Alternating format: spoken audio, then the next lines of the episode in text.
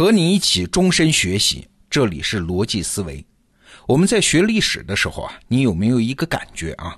就是东汉这个朝代虽然也有两百年的时间，但是好像没啥存在感。猛一提起呢，连有趣的故事都很少。连东汉的开国皇帝刘秀这个人的生平也好像是寡淡如水。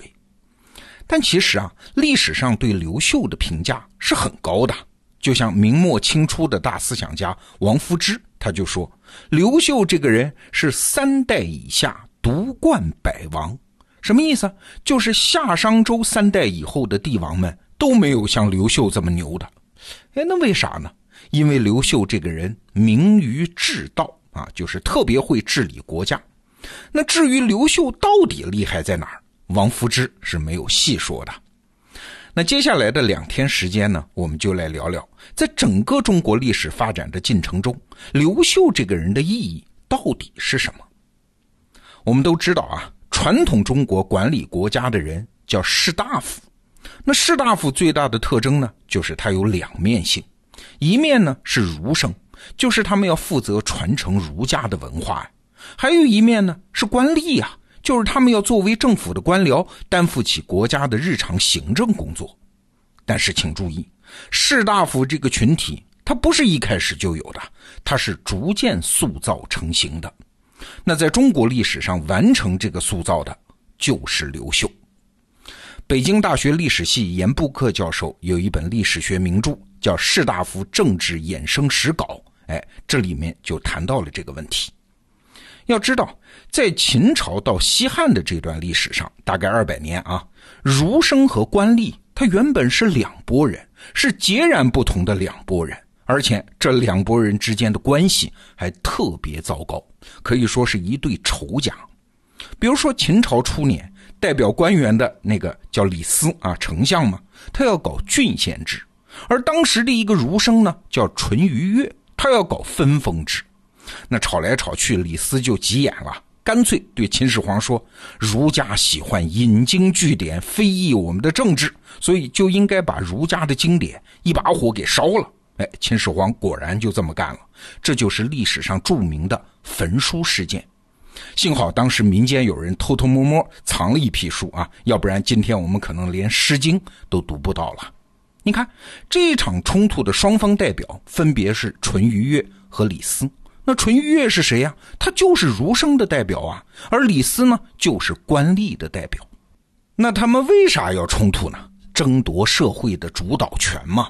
儒生和官吏这两种角色，分别代表了当时的精神追求和社会治理这两个侧面。儒生这一侧呢，讲的是道德原则，他们的核心逻辑是社会理想。而官吏这一侧呢，他是办具体事儿的人呐，他们的核心逻辑当然就是治理效率、原则和效率这两个核心逻辑的冲突，我们到今天还是能够看到啊。那这一对矛盾从春秋战国一直延续到西汉末年，就一直找不到解决的办法。有两个人呢，很著名的两个人啊，是分别走向了相反的两个极端。那第一个人呢，就是我们刚才讲到的秦始皇，他在中国历史上把治理效率这个导向发挥到了极致啊，体现在具体的施政方针上，就是完全用官吏来治理国家。那精神追求怎么办呢？哎，不怎么办嘛。秦始皇觉得没必要，老百姓要什么精神导师啊，要什么儒生啊，你们就以吏为师就好了嘛。哎，你看，这是战国时期那种法家文化的恶性发作。那这条路走不走得通呢？后来的结果我们都看到了啊，秦朝是二世而亡，这是一个极端。那另外一个极端呢，就是西汉末年的王莽。王莽这个人呢，是个特别虔诚的儒家信徒。他当了皇帝之后，任命了一大批儒生，搞什么托古改制啊？结果儒生们的问题就完全暴露出来了。这帮人真的是只有理想，不懂怎么治理国家。比如儒生说要恢复井田制，王莽就真的下令啊，把全国的土地重新分配，土地多的要自觉把土地分给乡亲们。你看多好的初衷啊！啊，你要是不分怎么办呢？就抓起来嘛。结果当时的监狱里面就住满了人，最后怎么样？各地的豪族起来反抗，把王莽的政权给推翻了。哎，你看，这个历史啊，就像是一个钟摆，从秦朝到西汉这二百年，就在这两个极端之间摆来摆去。所以汉宣帝啊，就为这种摇摆起了个名字。他说啊，我们汉家制度是要霸王道杂之，就是既用霸道，又用王道，又用官吏，又用儒生。那皇帝成了啥呢？就成了这两股互相对抗力量的唯一仲裁者。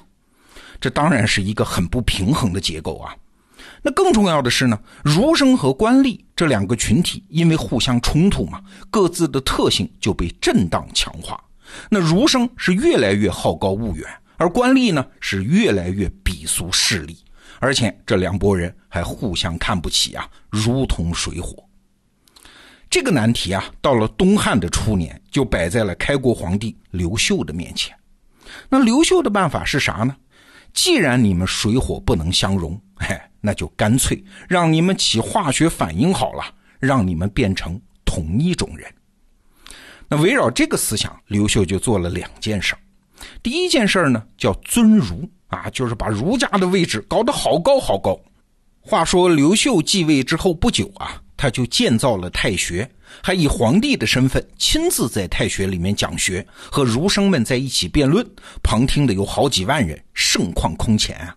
那刘秀为啥对儒生要这么亲近呢？哎，就是让天下人看看嘛，我是挺儒家的啊。那原来那些对儒家不屑一顾的官吏，哎，也开始学习儒家的经典，让自己看上去有文化一点，这就是让官吏主动向儒生去靠拢。当然，光有这一手还不够了，还有第二件事，叫吏化，就是官吏的吏，变化的化。所谓吏化呢，就是把儒生变成真正的官僚。在当时啊，想要做官是主要通过察举制度，就是地方官向中央推荐人才。那通过察举制度当上官的人，这里面儒生就占了很大的比例啊。所以刘秀就建立了一项制度，规定啊。地方官，如果你看上一个人才，想往皇上身边推荐，先别着急啊，你必须先让他做一个小官让他熟悉一下行政工作，等确定他能够胜任了，再向中央推荐。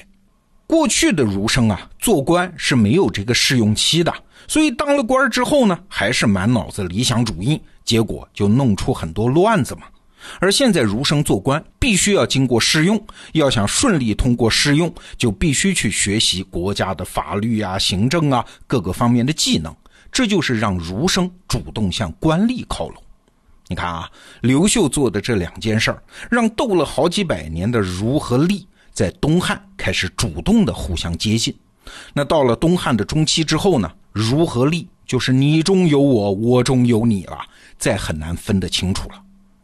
东汉末年啊，有一个叫王粲的名士，他是著名的建安七子之一啊，他就写了一篇文章叫《儒吏论》。你看这文章的名字里，儒生和官吏就已经合一了。